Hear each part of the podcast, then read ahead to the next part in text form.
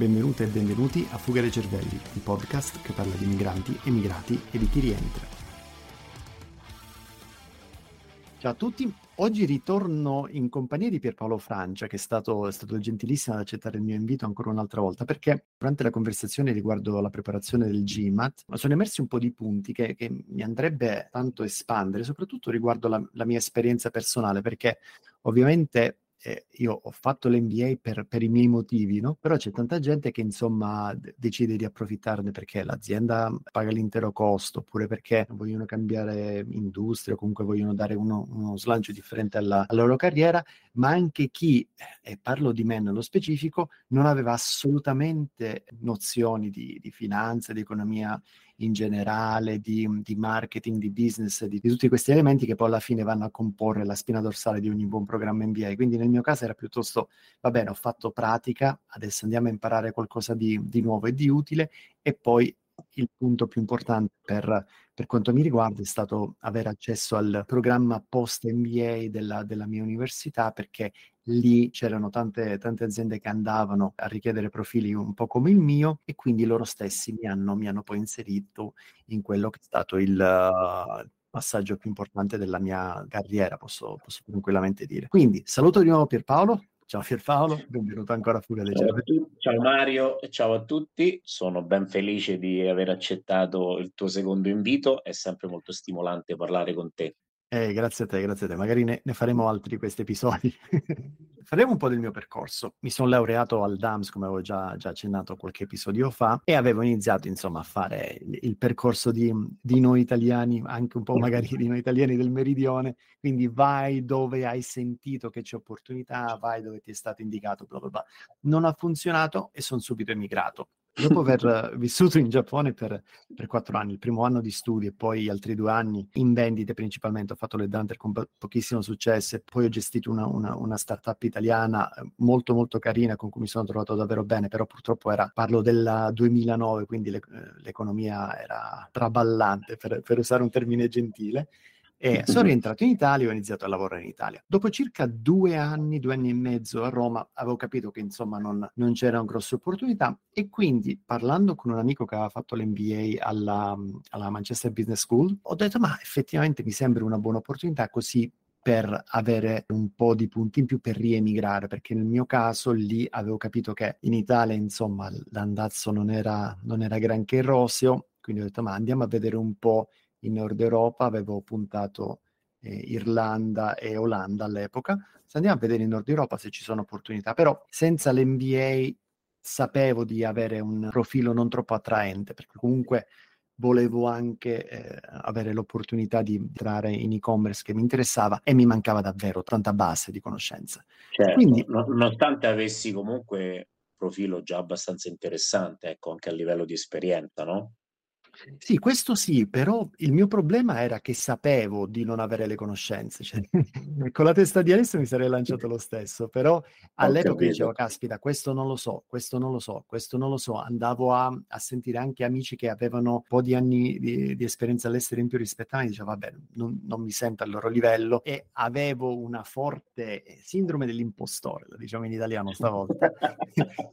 E, e, non me la sentivo onestamente di fare domanda per aziende che poi magari andavano a, andavano a chiamare il mio bluff direttamente in colloquio. Quindi mi sono, certo. mi sono, informato e da lì ho iniziato a seguire tanti corsi online, soprattutto per la, unicamente, non soprattutto, per la scelta del programma ideale. Mi ricordo chiaramente che quando avevo iniziato a, a, a seguire queste, queste classi o comunque questi business cases, uno di loro diceva che per scegliere il programma ci vogliono circa 80 ore. Io la mi sono un po' messa a ridere, vabbè, 80 ore, ci sono due settimane piene di lavoro, otto ore al giorno, è possibile che ci voglia così tanto? Eppure ti dirò che dopo una, due settimane ho capito che eh, era il, il, tempo necessario, perché ovviamente non hai l'opportunità di sederti e di e scegliere il programma per otto ore al giorno, sette giorni, no. sette, dieci eh. giorni di fila, no? E soprattutto hai bisogno di chiedere, perché se ti basi su quello che leggi, poi alla fine sviluppi una tua idea e non capisci se stai andando dalla direzione giusta o meno. Quindi ho iniziato certo. a seguirmi questi corsi, ho iniziato a chiedere e alla fine sono andato a 4-5 università. Io ho scelto direttamente gli Stati Uniti, uh, Thunderbird, che è Arizona, ho scelto, certo. uh, mi viene scelto, avevo scelto Dartmouth, credo che sia in New, New Hampshire. A New Hampshire, giusto, giusto, giusto, corretto. E poi ne avevo puntate altre due o tre. Alla fine ho fatto domanda presso una, un'università molto piccola, si chiama Halt Business School, che è stata fondata da questo signor Halt, che è, se non mi sbaglio, il creatore di eh, EF, che è quel programma di studio all'estero eh, molto, molto sì, grande. Sì, esatto. Mm-mm. E quindi, insomma, io mi sono orientato subito negli Stati Uniti. Nella tua esperienza di istruttore, eh, Pierpaolo, ti è capitato gente che diceva voglio andare qui e si fissava oppure e si fissava sugli Stati Uniti e alla fine finiva in Francia o, o in altri paesi che non aveva considerato? Eh, in realtà ho avuto tutti e due i casi. Persone okay. che si sono fissate con, come dici tu, con gli Stati Uniti e alcuni ci sono anche andati, molti demotivati da, comunque dal, dal, dal, punteggio elevato che serviva nel, nel test GMAT, del quale avevamo certo. parlato la scorsa volta, che i tuoi ascoltatori conosceranno bene, il punteggio era molto elevato, quindi molto competitivo come, come accesso e quindi alcuni ci sono riusciti, altri sono stati scoraggiati, hanno poi si sono autodirottati verso altre mete, ma comunque da quello che ho sentito si sono trovati altrettanto bene. E negli Stati Uniti mh, principalmente ho avuto ragazzi che sono andati alla Chicago Booth e okay. si sono trovati abbastanza bene. Anche Dartmouth College che hai nominato tu ho avuto buon feedback e ho avuto un paio che sono andati anche alla Columbia University, dove il punteggio insomma, era, del CIMAT era abbastanza elevato perché insomma, la, l'accesso è abbastanza competitivo, come dicevo prima. E si sono un po' fissati perché allora, alcuni avevano qualche link con l'America, uno in particolare aveva la mamma americana e ci teneva che eh, lo, lo, facesse lì l'NBA e, ma il feedback è stato abbastanza positivo. E alcuni, come dicevi tu, hanno poi dirottato sull'Europa, principalmente ho avuto casi in Inghilterra di ragazzi che sono mm-hmm. in Inghilterra, che a te non piace particolarmente, poi, poi mi, ricorderai le, le, le, mi ricorderai le ragioni. Però ecco, per sì. esperienza personale, ecco, sono andati principalmente a LSE, quindi da London School mm-hmm. of Economics, LBC, quindi London Business School, e poi anche Imperial College uh, ho avuto. Eh, LSI ho avuto anche, diciamo così, una piccola esperienza personale lì perché ci sono andato, risaliamo ormai al, al 93-94 dove questa mia amica eh, frequentava appunto ecco London School of Economics, non la facoltà di economia, bensì antropologia, però io ho avuto l'opportunità di seguire diverse lezioni con lei bello. e l'ambiente era veramente bello e anche come diciamo così, la, la struttura dell'università, queste aule di legno fatte a semicerchio. Mm. Che, bello, in bello. pendenza e mm, mi hanno fatto, mi aveva fatto insomma ecco, una, un'ottima impressione. E poi ecco, dicevo anche LBC e Imperial College dove qualcuno è riuscito ad accedere anche con punteggi non, non elevatissimi del GMAT. Eh, l'ultimissimo che ho avuto in realtà sono forse un, un paio di anni fa ormai, eh, però lui ha finito da poco è un, un dirigente de, di, una, di una abbastanza nota azienda italiana nel settore della petrolchimica, diciamo così, ha fatto eh, l'MBA part-time a ESCP a Parigi, si è trovato benissimo ovviamente e ha dato un feedback strepitoso, si è insomma laureato fra virgolette da poco e lui è rimasto mol- molto contento di questo, ecco. Se vi sta piacendo l'episodio, lasciate pure 5 stelle su Spotify o Apple Podcast. Se invece volete raccontare la vostra storia, scrivete a info-fugadecervelli.online. Grazie. Senti, continuando un po' con la selezione della scuola, io ricordo che non so quali siti abbiano, abbiano usato i tuoi, i tuoi, ex alunni e le tue ex alunne, però nel mio caso io sono andato direttamente sul sito del Financial Times. Quello era considerato un po' il più autorevole dei, um, dei rankings il problema che io però ho notato all'epoca e che adesso sembra assolutamente sbilanciato è il salario d'uscita. C'è chiaramente indicata nella tabella generale un salario, che non so se sia il medio o il salario più comune dei laureati e delle laureate, che all'epoca mi ricordo galleggiava intorno ai 100.000 dollari. Anche la prima, che adesso vado a memoria, sarà stata eh, sarà stata Stanford o comunque una di queste. È una di queste, era, sì. Esatto, era circa 100-110 mila euro. E ricordo che io mi ero orientato su 5-6 università che indicavano come stipendio di uscita circa 90-95, eh, scusa, dollari, circa 90-95 mila dollari. Adesso, sui rankings del 2023, che sono ancora in voga al momento della registrazione a metà gennaio 2024, vedo che la Columbia, che risulta prima, tira fuori un 226 mila dollari annui, poi c'è sì, Stanford esatto. 2,48 e poi la Bocconi è il numero 6, che non può che farmi piacere da, da italiano, sono ben felice di vedere una, una scuola di business italiana nelle, sì, nelle migliori leggi. Circa, circa 190.000, mi sembra. Esatto. Allora, il, mio, il problema che ho qui, facciamo un, salto avanti rispetto alla mia narrazione. Alla fine entro alla Rotterdam School of Management, che è Erasmus University. Ho deciso di andare là perché non me la sentivo di prendere 100.000 dollari di debito con una banca americana che mi chiedeva il 12% di...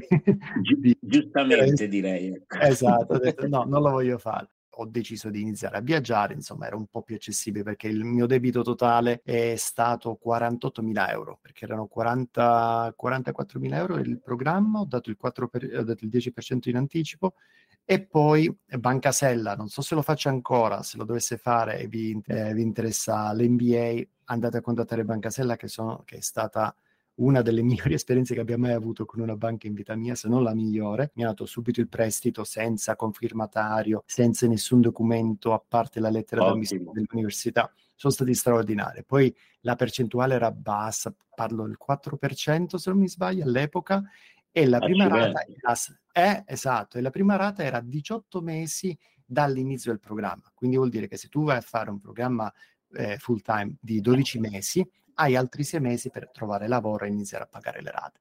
Quindi eh, eh, non male. Oh, non male, sì, sì, sì, è stato ottimo. Io, io, li ho amati, onestamente. Non lavoro per Bancasella, non sono affiliato per Bancasella, giusto? Il parere Però Mario, scusa, quindi 48, 48.000 euro, come ti sei sentito? Sì. male, male, male, male, male, male. Mi sono sentito male perché, allora, all'epoca io guadagnavo pochissimo, lavoravo a Roma, guadagnavo pochissimo. Non dico quanto, ma poco immaginate un poco di un eh, appena trentenne italiano, quello guadagnavo. Certo. Il problema è che anche se la, l'università avesse garantito il salario di uscita, che ripeto, è circa 90.000 dollari col cambio dell'epoca, boh, 80, 80, 80 75 mila euro annui, sarei riuscito a pagare il, il costo mensile, che erano 740 euro al mese, agevolmente. Però dicevo, se non ce la faccio, quindi mi sono dovuto rimboccare le certo. maniche seriamente e infatti, parlando un po' del salario di uscita, sono stato fra i 5-6 tra tutti i miei compagni di classe ad avere un significativo incremento salariale. Questo perché in molti si sono accasciati sul fatto che l'azienda pagava l'MBA, quindi non gli interessava. Non gli interessava spenderci troppo impegno e soprattutto non potevano lasciare l'azienda che li aveva sponsorizzati entro 5 anni, altrimenti dovevano ripagare indietro.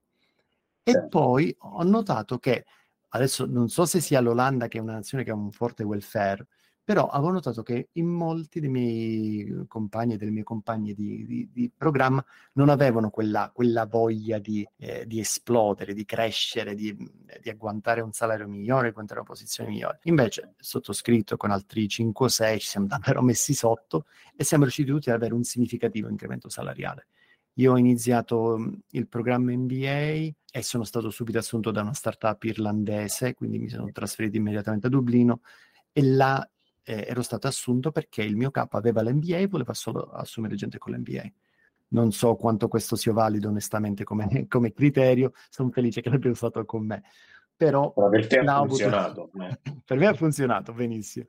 E Poi. ti dirò che lei aveva messo come requisito fondamentale avere l'MBA e soprattutto passare da Roma, ripeto, non voglio dire quanto guadagnavo, ma eh, adesso possiamo immaginare. Mi fa, ridere, esatto, mi fa davvero ridere a pensarci. Comunque, sono passata ad avere un, buono, un, un buono stipendio, non quegli 80.000 circa che dicevano, ma cominciava ad andare in quella direzione. Dopodiché certo. però ho finito l'MBA perché la mia era biennale e là il programma di post career della Erasmus mi ha contattato dicendo Mario ci sono posizioni in questa azienda che poi era Ingenico Olanda che mi ha assunto direttamente e uh-huh. eh, l'hiring manager è un'ex laureata del nostro programma e lei assumeva principalmente gente come me che usciva dallo stesso identico programma. Lei è una rumena molto molto brava e quindi eh, ho, è stato facilissimo per me perché ho mandato direttamente il curriculum via LinkedIn a questa donna, signore, un pochino più grande di me, che non conoscevo ma che mi ha accolto benissimo dicendo ah Mario anche tu vieni dalla, dall'Erasmus, sì mi hanno contattato, mandami il curriculum che ti faccio fare il colloquio. E così è andata. Non conoscevo lei, non conoscevo nessuno in azienda, Bello. colloquio subito. E come tu mi insegni per Paolo, il colloquio è la parte più difficile, perché poi una volta che arrivi al colloquio te la giochi. Però essere ah, ammessi certo. al colloquio, per chi come me che ha mandato un centinaio di curricula in vita sua, se non di più, è un, un salto importante. Hai avuto degli esempi tu, ripeto, ex alunni o ex alunne, che sono riusciti a, a, a, ritagliarsi una nuova carriera a partire dal postgraduate program di, di, supporto alla carriera delle loro business school? Allora sì, anche qui ho avuto casi diversi. Eh, ho avuto il caso che hai, che hai, nominato prima, dove è l'azienda a pagare l'MBA, quindi mm-hmm. diciamo così che il return on investment, diciamo così, è da parte dell'azienda stessa che ha investito quei soldi e il dirigente del caso con, che magari spesso nei miei casi è stato un ingegnere che poi si è trovato a ricoprire delle cariche diciamo così, più commerciali, più di marketing, vendite affaristiche, magari eh, gli mancava quel tipo di formazione e con l'MBA le è andata a sanare e grazie a questo programma ha portato, diciamo così, dei vantaggi eh, soprattutto economici all'azienda che ha deciso di investire.